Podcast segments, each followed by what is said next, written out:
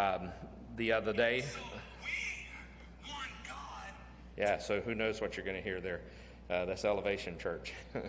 so, Steven Furtick. Because it just goes automatically to the next thing that's in your line, uh, what they want to feed you to listen to. Um, uh, he broke his femur, uh, had a rod put in, uh, and in this down the inside the, the bone. Uh, they have two screws at the bottom, two at the top. He'll go back February 24th. Uh, so on the 23rd evening, I won't be here, but I will record the service, the sermon, uh, and have all that ready. We'll just do our normal service, and then they'll play my video sermon like we've done before with the Book of Revelation. Um, he is uh, walking with a walker um, and also holding on to the rails as he walks upstairs and downstairs. Uh, they told him he's whatever he can tolerate, he can do. He's free to do. Um, uh, and uh, the only thing is he can't submerge it uh, in water until uh, the two weeks that they we'll go back and look at it. But he has uh, two plates, one on the bottom, on the outside, or two covers on that, one on the bottom, one on the top, and then another incision where they run the rod down from the very top. So uh, keep him in your prayers as he continues to recover. He's at at school at Bible College. Uh, he has a lot of friends there who are supporting him and, and encouraging him. Uh, we felt like he, if he was at home, he might not do as good. And so he, he's got that encouragement from them every day. They're helping him with uh, all the things that he needs to do, but just keep him in your prayers. He's still in a lot of pain and, and having some nausea uh, today, uh, so keep him in your prayers. So let me give you some updates of some on our friends and family side uh, that I do know. Um, and this is the one that Pat Williams was telling us about. Chris, yeah, tell me that again because I've forgotten since we. He's healing. Okay, so he's healing and doing better. That's Chris Gregory uh, on the right hand side there with the knee replacement. Um, do continue to remember James Harvey, uh, who has cancer, Terry Stone's uh, dad, and then also Cindy Cruz. She has liver cancer, and that's going to be a long term request there. She's my cousin who lives in Waverly. Uh, and then uh, my brother's wife, Leslie, uh, was sick. She had COVID. Uh, she's still many of you who've had COVID or know those who have know that it wipes you out, and that's kind of where she's at, not having a whole lot of strength. Uh, but she's past the critical parts of, of that. Um, remember Tommy Bass uh, in your prayers, which is Tracy Henderson's uh, dad, uh, who has a stage four lung cancer. Remember the people of Ukraine. Um, and then Randy Alexander, which is Miss Imogene Smith's uh, son in law. Uh, he is sick with COVID, so keep him in your prayers. Uh, Wes McMinn, who is Amy Jackson's dad, uh, his uh, prostate cancer uh, was not completely gone, the, the bladder cancer, so they're going to have to do some procedure there in, in the month here. So keep, keep him and, and them in your prayers. Uh, remember Lucille Griffin, that is Tommy Griffin's mom. she had some heart issues and, and blood clot stuff, so keep her in your prayers. And then Matt Magnus, who used to be the youth minister over at Grace, his mother in law, his wife Jessie's mom, uh, has a tumor around her liver. Uh, and uh, Matt had asked us to put that one on. Uh, there is a praise report, though, that I do have on Debbie Norman, who is my cousin's wife. They live out in uh, Colorado. She's the one we've been praying for who's been on the ventilator. Uh, she came off of it for a little bit, almost, well, almost off of it back in the latter part of January, but since January 4th, she's been in ICU with COVID. Um, this past weekend, she's totally off the ventilator, uh, has 96, 97% of our oxygen, uh, and is doing great.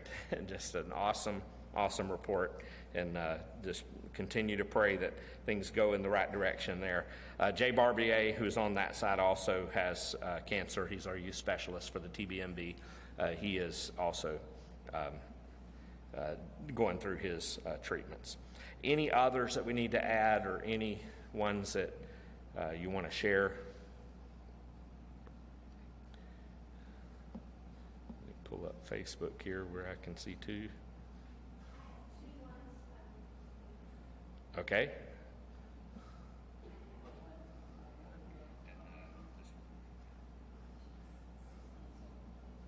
Okay, so um, a couple of unspoken, and then what's the one that you had?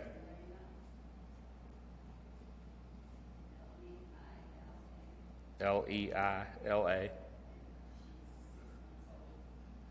All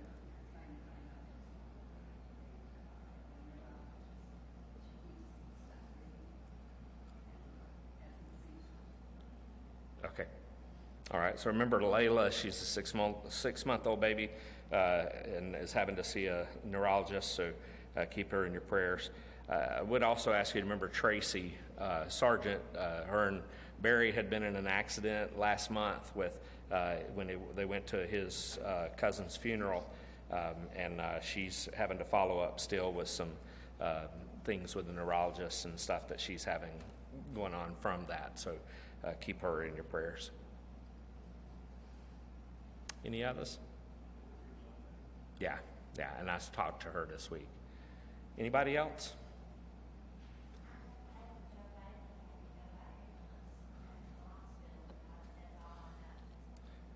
Okay. All right, we'll look to see uh, what we come up with that for her back to hospital. Okay. Any others? Okay, let's go to the Lord in prayer then uh, for these prayer requests as well as those unspoken needs that you have. Heavenly Father, we just want to thank you so much for the blessings that you've given to us. We ask, Heavenly Father, that you'll uh, hear our prayers tonight. And we know, Lord, for you to do that, we have to make sure we have uh, no hindrance of our sin uh, between us and you, that we're not holding on to sin in our life. So I pray, God, that we would, uh, by, by the truth of your word and the, the, the Holy Spirit in our hearts, that you will shine the light of your truth into our hearts to show us any wicked ways within us, that we might confess those things before you uh, and be forgiven of those sins. Lord, we want you to hear our cry on behalf of each one of these individuals. Lord, you know these people, you know their hearts, you know their lives, you know their physical situations, you know their spiritual situations, you know the, the uh, uh, mental and, and, emotional needs that they may have, as well as the financial and, and, and family uh, needs that they may have, or, or whatever else. Lord, we just want to uplift all of those situations to you and place them in your hands and ask for your will to be done, for your name to be glorified and honored. We pray, Heavenly Father, that you will just uh, touch them in a powerful way to bring that healing to their bodies, and that we, Lord, will continue to testify and praise your name for the great and mighty things that you have done and that you are doing and that you are yet to do uh, in each one of these lives. So we give them to you. We know you're capable, we know you're able, and we just pray, God, that you will uh, bring that healing to them. Lord, in the meantime, we pray that you'll wrap them in your loving arms. Let them know that you're with them, especially those, Lord, who don't know Christ as their Lord and Savior. We pray that uh, today would be the day of salvation for them. And we pray, Heavenly Father, that you will uh, just uh, continue, Lord, to uh, make yourself known to them and use us to be a witness to them in whatever way that we can. Father, we pray that you would uh, be with those who are saved too, and that as they go through these times, some may even have to go through those valley times. Father, we pray that as they do, may they lean upon you, may they find strength in you and, and help for tomorrow through you. And we pray, Heavenly Father, that as you help them, uh, Lord, we pray that uh, that will be a testimony in and of itself to uh, those who are lost also around them. So, Father, we give you the glory for all you've been doing, all you're going to do. We, Lord, pray that uh, you will be with all of our missionaries, keep them safe uh, in your arms as they continue to seek to share the gospel all around this world and across North America. We pray for our convention, Lord, that you'll continue to keep us, Lord, in the right path, following you and your will and all that you would have us to do. And we pray for tonight, Lord, as we come to study your word, uh, that you will make yourself known to us by breaking your, your word before us. Uh, and may we uh, hear the truth, Lord, here from uh, the book of Revelation that will speak volumes into our heart, that we might see the application that, Lord, as we uh, rely upon that promise that you gave us at the beginning of the book of Revelation that those who hear this word, those who read this word, and those who keep this word will be blessed. Uh, Lord, I pray a special blessing will be upon us tonight uh, for the very least of hearing and reading this scripture. And then I pray that as we leave this place, may we keep it, may we live it in our hearts and in our lives. So bless your word tonight in the book of Revelation, and we pray that you'll just encourage our hearts in a special way. In Jesus' precious name we pray. Amen. Amen. Well, if you'll take your Bibles and turn to the book of Revelation and chapter 1 or uh, 2 and verse 8 down through verse 11 is where we're going to be at. Uh, let me just remind you, uh, because you may not have heard this online, uh, we do have the books still available uh, the illustrated life of Jesus. We also have the numbers in Revelation available. If you're here in person, you can pick up either one of those. See me for the card. The books are here at the front. Uh, we'll get those to you. If you're online and you want one of those, please uh, send us a message. Uh, you can do that in the email form at highlandbaptist at cafes.net or highlandbaptist uh, at gmail.com, or you can comment there in the comments on Facebook, YouTube, or Twitter. Uh, and let us know that, and we'll get that sent out to you. We've got some that are going out tomorrow from some who've requested those. So uh, if you get that in to us tonight, we'll hopefully be able to send that out to you uh, tomorrow. Uh, so uh, go ahead and take the time to do that and let us know your address uh, where we can send that to. Revelation chapter 2, verse 8 through verse 11. We're looking tonight at the persecuted church. The last church we looked at was the, was the church at Ephesus in the beginning of chapter 2. And it was the church uh, that was without love, a church that was loveless. This is the letter to the church at Smyrna which is the persecuted church. And so let's just read through these verses, and then we're going to come back and, and, look at some of the details of these things. So we're going to begin at verse 8, and it says, And to the angel of the church in Smyrna write, the words of the first and the last who died and came to life. So just stopping right there, who's that talking about? We know who that's talking about Jesus. Verse 9 I know your tribulation and your poverty, but you are rich and the slander of those who say that they are Jews and are not, but are a synagogue of Satan. Do not fear what you are about to suffer. Behold, the devil is about to throw some of you into prison that you may be tested, and for ten days you will have tribulation. Be faithful unto death, and I will give you the crown of life. He who has an ear, let him hear what the Spirit says to the churches. The one who conquers will not be hurt by the second death. So let's go back and look at a few of the things here about this church to set the stage for this letter uh, that John is writing to this church. The name Smyrna has an interesting, a very interesting meaning, in fact. It's the Greek word myrrh. Hmm.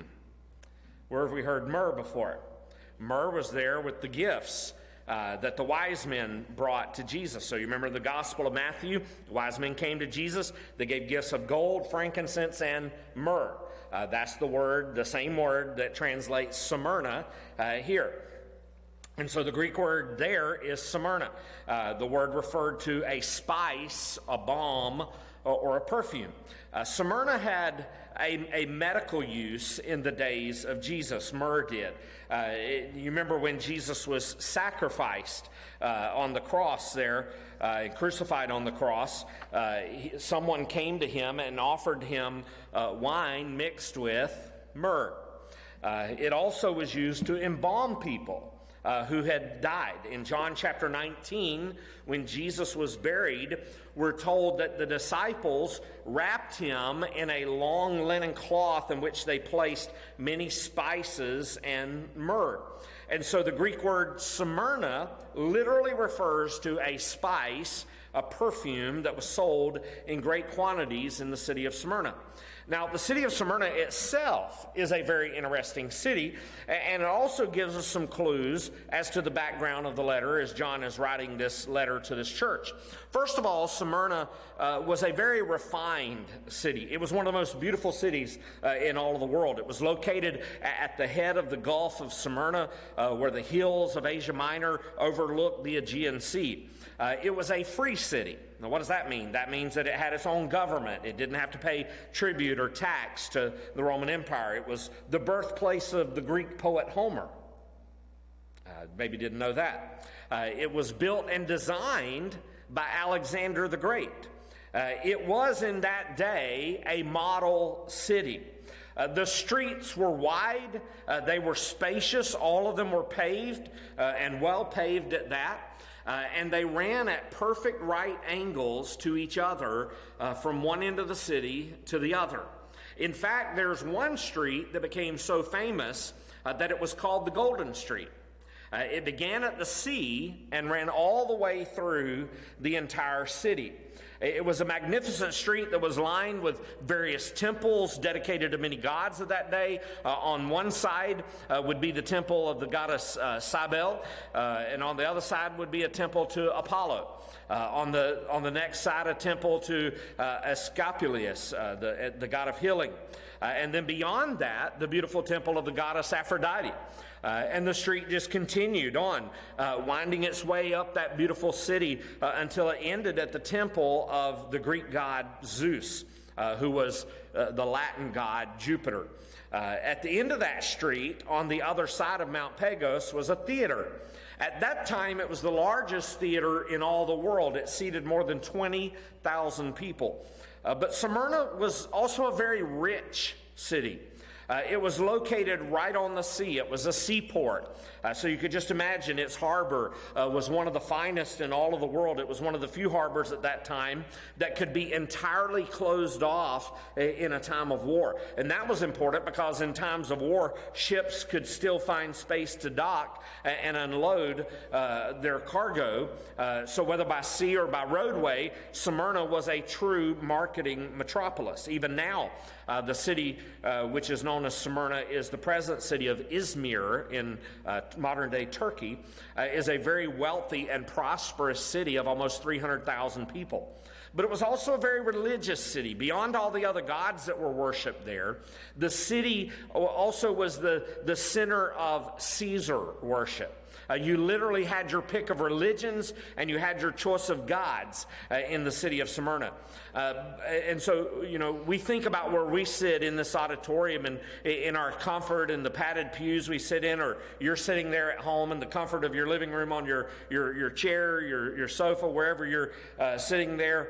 Uh, you know, we, we think about uh, we live in the nice homes that we live in, driving our nice automobiles, and it may be difficult for us to relate to this marvelous city of Smyrna. In this day uh, that John is writing in here, uh, you know, and, and, in our day with all of our comforts of luxuries, it's, it's not easy to, to interest a, a, a here at Smyrna a, a well clothed, well housed crowd of Christians in a church like Smyrna. But there was so much uh, that we need to learn from this precious congregation uh, that God was so proud of. So here's the first thing I want you to see about this church I want you to see the problems uh, of this church that John addresses uh, in his letter. So, the problems of the church. The church at Smyrna is, the, is only one of two churches out of these seven letters that we're looking at which receives absolutely no criticism from the Lord. Uh, yet it's one church that probably had the most problems. Uh, sometimes problems are a sign of God's blessings rather than God's curse, particularly if the problems are coming from the outside world. This church at Smyrna received no criticism from Jesus. In fact, he says in verse 9 there, he says, I know your works. I know your tribulation. I know your poverty. King James Version, he says before that, I know your works. Uh, this was a church that loved the Lord uh, that loved the work of God, that was being faithful, but it was still a church that was floating in a sea of troubles and trial and tribulation, and it faced several problems. One of the problems they faced was persecution.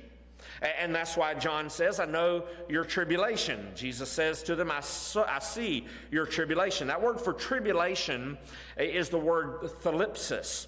Uh, the word literally means pressure. It referred to the execution of a man who was killed by placing a heavy rock, a heavy stone uh, on top of him. The weight of that stone, the weight of that rock uh, would gradually crush that man to death. And so that's the descriptive term that's being used there in that word tribulation. Uh, th- this word was also used to picture uh, the grinding of wheat into flour or, or the crushing of grapes in, into juice. So the word literally means to be crushed. And so he's saying to them, I know that you're being crushed. I know you are feeling the weight and the pressure of the world uh, upon you. So we understand the word here doesn't refer to ordinary, common, everyday suffering, but specifically suffering for the Lord Jesus Christ. There are some people who think that if they're having a headache, uh, their suffering. Uh, but, but what we see here uh, is, is, that that's not suffering for Jesus, what we're talking about here. Uh, this is not referring to common suffering, it's referring to Christian suffering, to suffering for Jesus. So, why were these wonderful, sweet Christians suffering for the Lord? Well, as we've already seen, this city of Smyrna was a pagan city. Uh, every god had its own particular temple. Uh, so if the Christians had been willing to take Jesus and put him alongside all these other gods and build a temple to him, things would have just been fine. Uh, if they'd have been willing to make Jesus just one of the other gods, uh, he would have been, they, they would have been received with all gladness. But the Smyrna Christians refused to do that. They wouldn't put Jesus with any of these other gods because uh, there were no other gods as far as they were concerned, except for one God, the God man, Jesus Christ.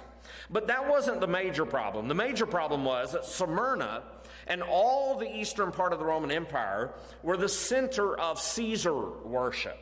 So, with every other god, uh, you enjoyed freedom of religion. Uh, you could choose to worship Aphrodite, or you could choose not to. You could choose to worship Mercury, or, or not to. You could choose to worship Diana, uh, or any of the others. But everybody had to participate, no matter if you were worshiping one of those other gods, you had to participate in worshiping Caesar. Everybody had to proclaim Caesar was Lord. Now, the reason for that was that the Roman Empire was a what we call a polyglot, or what we might refer to today as a as sort of a melting pot. That is, it was made up of every kind of city, uh, language, race, and nationality that you could imagine. And so the emperors realized uh, they realized that they had to be there had to be some way to unify the Roman government and the Roman people. There had to be this common denominator that would demand loyalty uh, to the government in Rome. So they decided that they would rally the people around the worship of Caesar. That was a very simple thing. Once a year, uh, you would simply come to the temple of the emperor. You'd walk by this little urn, and, and, you would take a pinch of incense and just a pinch and, and burn it in the temple dedicated to Caesar. And all you had to say was two words Kaiser Kyrios. Kaiser Kyrios. That is, Caesar is Lord. The Christians who refused to obey the emperor's decree, they were marked people. Uh, they were traitors, considered traitors against the government. Uh, they were placed many times in, in a rack that would shackle their hands and their feet and, and would stretch their limbs farther and further apart. Every time a believer was asked to deny the Lord and, and they refused, that rack would be tightened even tighter until eventually their limbs were ripped from their bodies. Uh, other Christians were thrown into boiling oil or, or mangled by hungry lions in the Colosseum. The church at Smyrna was literally being pulled apart by pressure and by poverty and by persecution. You know, most of us in our culture today, we can't even comprehend what it would have been like to, to have our fingernails torn out or to see our children slaughtered before our eyes. And if we just said, Kaiser Kyrios, Caesar's Lord, fine, nothing happens. If these Smyrna Christians had just been willing to do that little thing, they would have been accepted and loved throughout all the city. But these Christians were brought forward and they would stand there with their, their back straight and their lips that were firm, and they would say, No, we won't say Kaiser Kyrios, but rather we can only say Christos Kyrios. That is, Christ is Lord. And so, no matter what they tried to do to these Christians, they wouldn't say those words Caesar is Lord. And, and so, these, these Smyrna Christians, these saints, uh, they were literally descendants of Shadrach, Meshach, and Abednego. You remember them? They're the ones who had been placed uh, into the fiery furnace, and they were the ones who wouldn't bend, who wouldn't bow, who wouldn't budge. They wouldn't compromise their faith for Jesus. They understood the lesson that all uh, who are godly will suffer tribulation in this world, and they were willing to pay the price to maintain their loyalty to Jesus Christ. I wonder, would we? Notice not only the problem of persecution, but the problem of poverty. Notice the, another portion here in verse 9. He says, I know your tribulation and your poverty. Jesus sees that they are a poor church. Now, there are two words in the Greek language for the word, English word, poor or poverty. Uh, one word means to just barely get by or to just barely make it. And some of us would think, that's me, I'm poor. We're just barely making it, we're just barely getting by. But that's not the word that's used here. The word used here means absolute, utter destitution. It means to have absolutely nothing. If you'd gone to this church, you wouldn't have found air conditioning there. There wouldn't have been carpet on the floors or, or pads in the pews, no chandeliers hanging from the ceiling. Uh, they wouldn't have an organ. They wouldn't have a piano. They wouldn't have a big budget. In fact, they wouldn't even have a budget. It was a very poor church. Think about how they were, uh, how they were in such a rich city in Smyrna, such a well-to-do city. And so why was this church so poor? Well, the reason is very simple because the economic life of Smyrna was built around these various gods and, and goddesses. And every person that worked belonged to a guild. That is what we might term today a labor union. Every guild had a certain patron god or, or goddess that they were devoted to. And the only way you could get into one of those guilds, into that uh, union, uh, and work and make a living was to believe and worship in a particular god. And so if you didn't worship one of these gods, you couldn't get into that guild. And if you couldn't get into that guild, that labor union, you couldn't have a job. And if you didn't have a job, you couldn't buy or sell. If you couldn't buy or sell, you couldn't eat. So if you trusted Jesus as your Savior and your Lord and you remain loyal to Him, you were economically and financially out in the cold. And you couldn't buy food and you couldn't buy clothing and you literally had to live hand to mouth. Uh, we find that to be very strange because today there are some who come to church just because it's, it's good for business. Uh, when the Smyrnans went to church, it was bad for business. Uh, there are some Christians today uh, who, who, compromise their faith. They, they entertain clients, they throw parties, they get them alcohol and all kinds of other ungodly things, and all kind of things they know that, that even if it's even though it's wrong eh, for them they think it's good for business. Well these Smyrna christians said eh, even if it's bad for business even if it destroys our business even if it means that we can't sell and buy and eat or drink or live we're not going to compromise our faith in the lord jesus christ. And so no wonder jesus had no words of criticism for this church they were in a destitute place economically. Notice also the problem of profanity. Jesus goes on to say there in verse 9, I know your tribulation and your poverty and the slander of those who say they are Jews and are not, but are a synagogue of Satan. now, the Greek word, the word there, blasphemy, comes from the Greek word blasphemia. Uh, blasphemy usually refers to, to words spoken against God. But here, the word literally means slander. Uh, it refers to the lies and the false, malicious things that were being said by these false Jews uh, about these Christian people at the church at Smyrna. Now, notice these people who said they were Jews, but they were actually, Jesus says, a, a part of the synagogue of Satan. Uh, uh so understand this the devil has his crowd in every church uh, just like Jesus has his crowd.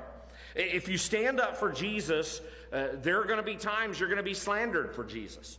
Uh, it, will amaze you sometimes the people who will stand up against you. Do you know that sometimes there are people who are in the church, who may be a member of the church, who are just like you are, who say they love Jesus just like you do, but they're dead set against the things God would want for His church. And you've seen that uh, happen over the years. One of the things you have to learn very quickly uh, in ministry is that God has His crowd in every church, but so does the devil. And in every church, there is the wheat and there are the tares. And just as surely as you take a stand for God, there are going to be those who are going to criticize you. There are going to be those who are going to slander you, and they're going to say false things about you. And these people are in the synagogue of Satan. They're the devil's crowd. And the Greek word for devil is the word diablos. We, we get our word diabolic from that, means to slander, to criticize, to speak negatively about someone else.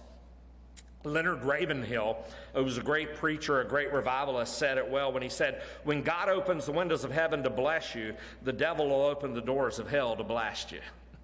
So just know this if you're going through a good time, things are at peace in your life, and, and you start seeking and you're making sure you're living for the Lord and you're trying to do the right things for the Lord, the devil's not going to stand for that, and he's going to open the doors of hell and throw everything he can uh, against you. And so we have to make a choice. We can't be Mr. Popular and stand for Jesus. You can't always win friends and influence people and be faithful to the Lord. Uh, you're not above your master, and just like he stood for his heavenly Father, Father and was crucified for doing so, when you stand for him, uh, you're going to face the criticism uh, of the crowd. And that may bother you, but it really shouldn't because here's what Jesus said in Matthew chapter 5 and verse 11 and verse 12. He said, Blessed are you when others revile you and persecute you and utter all kinds of evil against you falsely on my account. Rejoice and be glad, for your reward is great in heaven, for so they persecuted the prophets who were before you. So there was that problem. But here's the last problem we see here at the church at Smyrna the problem of prison. Because notice what verse 10 goes on to say, as if things couldn't get any worse. Do not fear what you're about to suffer. Behold, the devil is about to throw some of you into prison. Not the message you want to hear. Things are about to go from bad to worse. Notice he says, You're going to be tested, and for 10 days you will have tribulation. Now, there are many people who think that prison is one of the worst things that can happen to a child of God. Uh, but you have to be honest. I have to be honest. I've, I've never been in jail uh, other than just to visit an inmate. Or uh, there was one time I went with um, the uh, uh, circuit court clerk in Johnson County, where we lived at there, uh, to go visit an inmate. She was taking me back, and they were moving, transporting another inmate, so they had to put us in, a, in another place. So they put us in what was called the drunk tank, where they put the people to, to uh, sober up overnight. and so uh, we had, they locked us up in there while they let him pass, and we're like, oh, Lordy, we can see it in the paper now. Preacher and city clerk locked up in the drunk tank. You know, I don't have any desire to go to jail, but you need to remember today that some of the greatest saints that have ever come out of the Christian faith have had their greatest hours in prison. Think about Paul. He wrote half of the New Testament while he was in prison. John, where is John writing the book of Revelation from? From prison on the island of Patmos while he's writing this letter. John Bunyan, you think about John Bunyan uh, who wrote Pilgrim's Progress and the Pearl of, uh, wrote all kinds of different books. John Bunyan wrote one of the greatest books ever written while he was in prison. You think about Dietrich Bonhoeffer.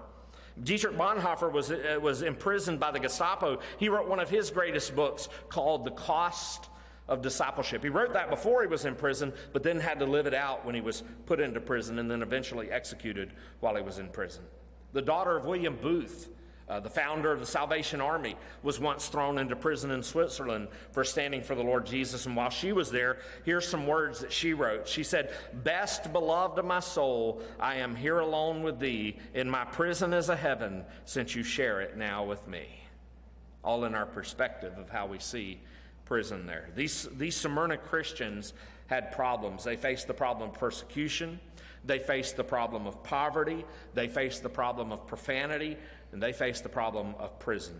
But I want you to notice the prosperity in the church, the prosperity in this church. In spite of all those problems, notice what Jesus reminds them of in verse 9. It's there in parenthesis. He says, But you are rich. And they're thinking, Man, you've lost it. What are you talking about? We don't have anything. We, we don't have anything here. Uh, this church was like what Paul says in 2 Corinthians 6 and verse 10 as sorrowful yet always rejoicing, as poor yet making rich, as having nothing yet possessing everything. The word here for rich is the word where we get our English word plutocrat, uh, or an- another synonym of that would be uh, tycoon. Uh, so literally, he's saying, on the outside, you may appear to be poor, but you are truly spiritual plutocrats or tycoons. And, and that is that even though this church appeared to be poor externally, internally, and eternally, they were rich. Jesus was reminding this church, as we need to be reminded, that the riches of the church aren't found in buildings and, and budgets and those things. Uh, it's not seen in the padded pews and, and, and the polished preachers and pampered people. The riches and wealth of a church can only be determined by its loyalty and love for the Lord Jesus Christ. The great preacher Vance Havner, Dr. Vance Havner, he once said, I am often amused and amazed at the way we often equate Christianity with success, popularity, and prosperity. We may not admit it, but we use the same old gauge the world uses, except we employ religious language. It would appear that gain is godliness uh, with us, in spite of Paul's formula, that godliness plus contentment equals great gain. He said, in spite of everything, a Christian in a Cadillac is regarded as more favored of God than a saint in a Jeep. Give me the Jeep any day. this church at Smyrna was exactly the opposite of the church that we're going to see later, the church at Laodicea. The church at Laodicea was rich toward men, but poor toward God. This church at Smyrna was poor towards men, but rich towards God. The church at Smyrna was the poor little rich church, uh, while the church at Laodicea was the rich little poor church. there's a story uh, that's been told of, of how uh, the Pope one time and, and, Thomas Aquinas were going through this beautiful cathedral one time, and the Pope was showing Thomas Aquinas all the beautiful possessions of the church. And he said, he said, Thomas, no longer does the church have to say, Silver and gold have I none. And Thomas Aquinas looked at him with a sad face and said, Yes, but no longer can the church say, Rise up and take up thy bed and walk either. I have a deep fear that we have far more churches who are rich and yet poor than poor and yet rich. This church was a rich church. Well, how were they rich? Well, they were rich in the ways that a church ought to be rich. They were rich in worship. They're, they were an exciting church. They were happy. They were full of Jesus. They were giving Jesus their very best. They didn't have anything, but boy, when you went in the church, they were excited for the Lord Jesus. They were a church of conviction, not a church of compromise. They were a church of loyalty and not luxury. They were a church of commitment, not convenience. And their suffering uh, didn't make them bitter, it, it made them better. You see, the fires of persecution simply made them hotter for the cause uh, of Christ. The pains of poverty simply made them more hungry for the righteousness of God. Uh, the sounds of profanity simply made them more determined. We want to hear the Word of God. And those bars of prison that they were facing simply freed them to share the glory of Jesus. I mean, think about that. With Paul, he was shackled to soldiers every day, and they rotated out ever so often throughout the day. Just a new group to witness to. That's all he kept doing. And so they were rich in their worship, but they were also rich in their works. They were working and ministering for the Lord Jesus Christ. Out of their poverty, they were sharing with those who were even poorer than they were.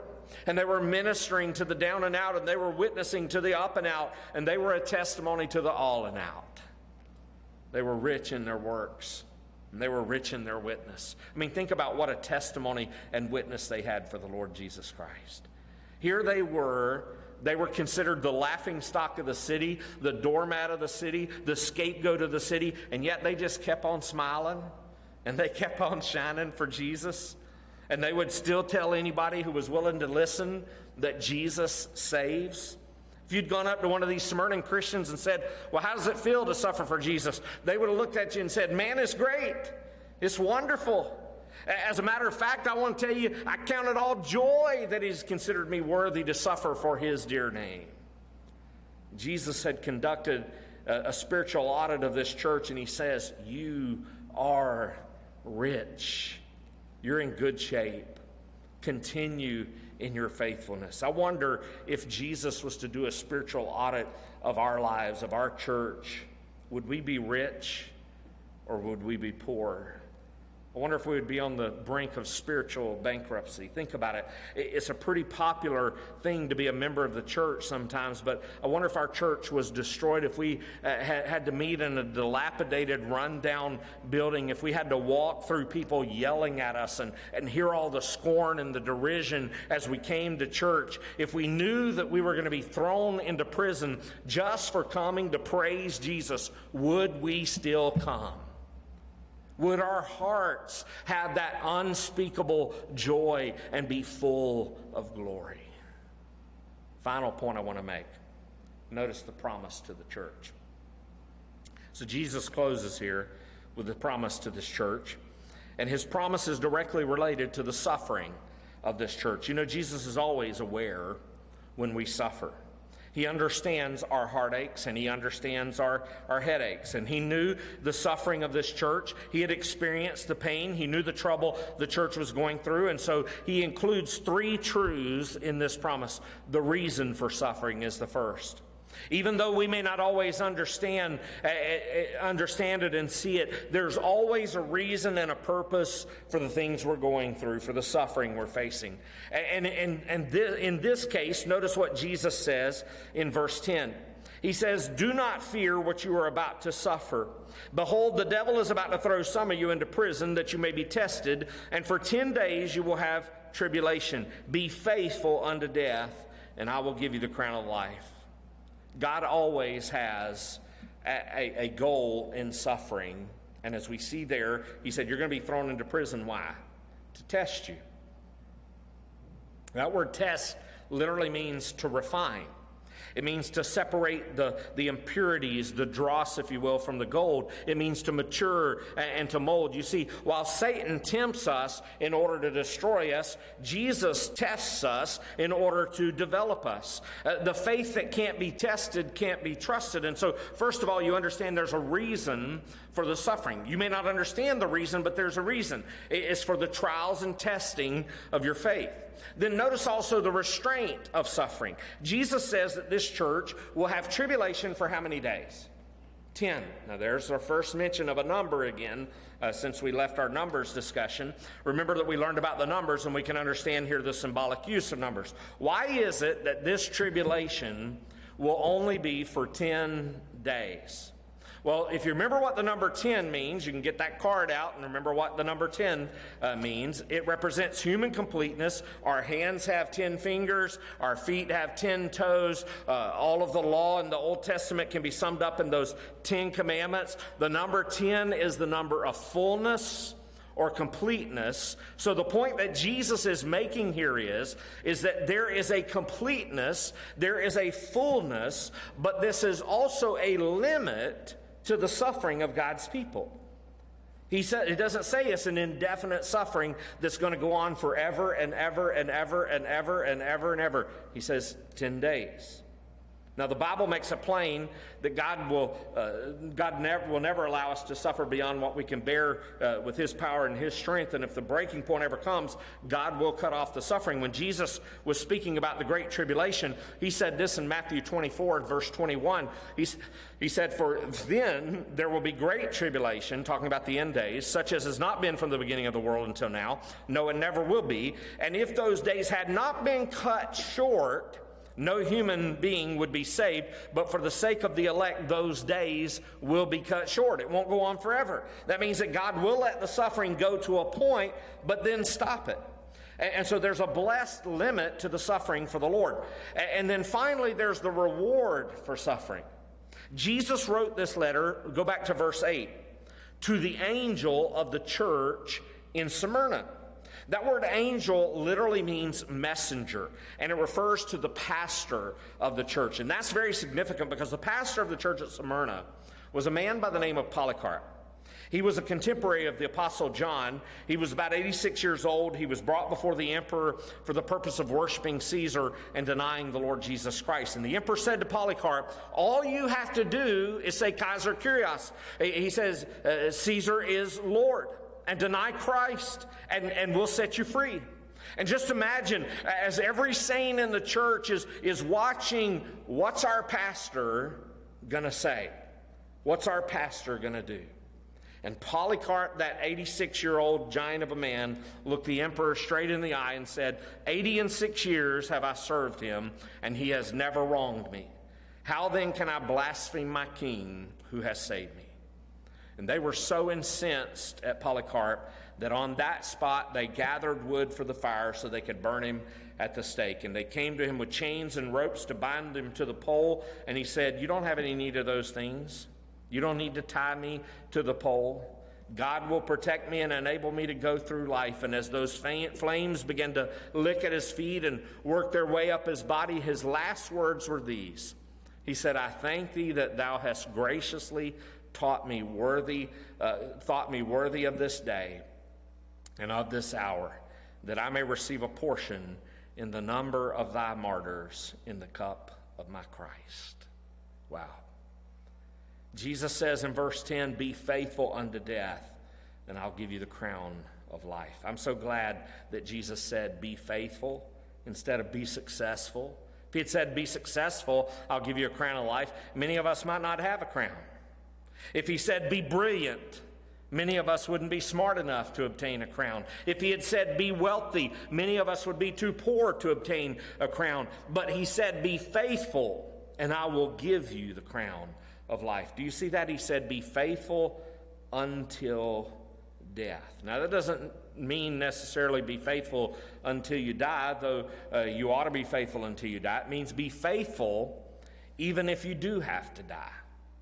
For us, we're not in persecution. We don't face poverty like they were facing. Uh, we're not facing prison. By and large, we don't face much blasphemy and profanity, but we can still be a Smyrna type Christian because he gives in verse 10 the two marks of a true Smyrna Christian. First of all, a Smyrna Christian is fearless. He says in verse 10, Don't fear what you're about to suffer. The only thing they feared was displeasing the Lord Jesus. Their creed and their motto was Psalm 56, verse 4 In God I trust, I shall not be afraid. What can flesh do to me? Also, a Smyrna Christian was faithful. They were faithful unto death. Faithful, faith gets rid of fear, while fear kills faith. And that root word for faithful literally means to be convinced. Remember, we're told in chapter 1 of Revelation and verse 5 that Jesus Christ is the faithful witness. Jesus wasn't saying there and in this passage, oh, just keep a stiff upper lip. He wasn't saying, just keep your chin up. Or even, well, you just got to grin and bear it. What he was saying was, you be faithful unto me because you can rest assured that I will be faithful to you. What a word to a church that was facing all they were facing with persecution and poverty and all that they were facing there. I pray we would be Christians and the kind of church that that church was fearless, faithful, and firm as we stand for the Lord Jesus Christ. Let's pray. Heavenly Father, thank you. What an awesome example from this church at Smyrna. Lord, I pray we would be half the people they were, who were faithful even in the midst of all they were facing. They were destitute and had nothing. They were living hand to mouth. Yet, Lord, we think some of the things we're going through are bad. It was way worse for them. So, Father, I pray that you will help us to learn some lessons from them, to be faithful like they were, to not fear but yet to trust in you and to know that you will see us safely through to the other side. And the other side might be there in heaven with you. And so, Lord, we look forward to that day, but help us, Lord, to remain faithful, even if it means we may have to die for our faith. Lord, many of us don't ever face that here in America, but there are many Christians around this world who do every single day. They have to hide in places to be able to meet and to share the gospel and to study the Word of God. And so, Father, I pray that we would not take for granted the gift of grace that we've been given. Lord, I pray that we would count it precious, the cost that was paid with the blood of Jesus Christ, and that we would remain faithful to the very end. Bless us, Lord, for having heard this word and for having read this word, and help us, Lord, to be faithful to keep this word. In Jesus' name we pray. Amen. Well, just a reminder, we do have those no- numbers cards. We do have the books. Be sure to send us that message uh, that you need those. Uh, looking to see, and I don't see any comments of any prayer requests there. So glad that you were able to join us. We'll see you back Sunday. Uh, come and join us Sunday morning for Sunday school uh, at 9:15, and then Sunday evening uh, we'll have our Sunday morning. We'll have uh, worship at 10:30. We'll be back Sunday evening at 6 o'clock. Both of those services will be on the life of Jesus. Uh, that's why the, we're offering this book here. Uh, so be sure to get that if you can. but you have a blessed week, and we'll see you this Sunday. Thank you.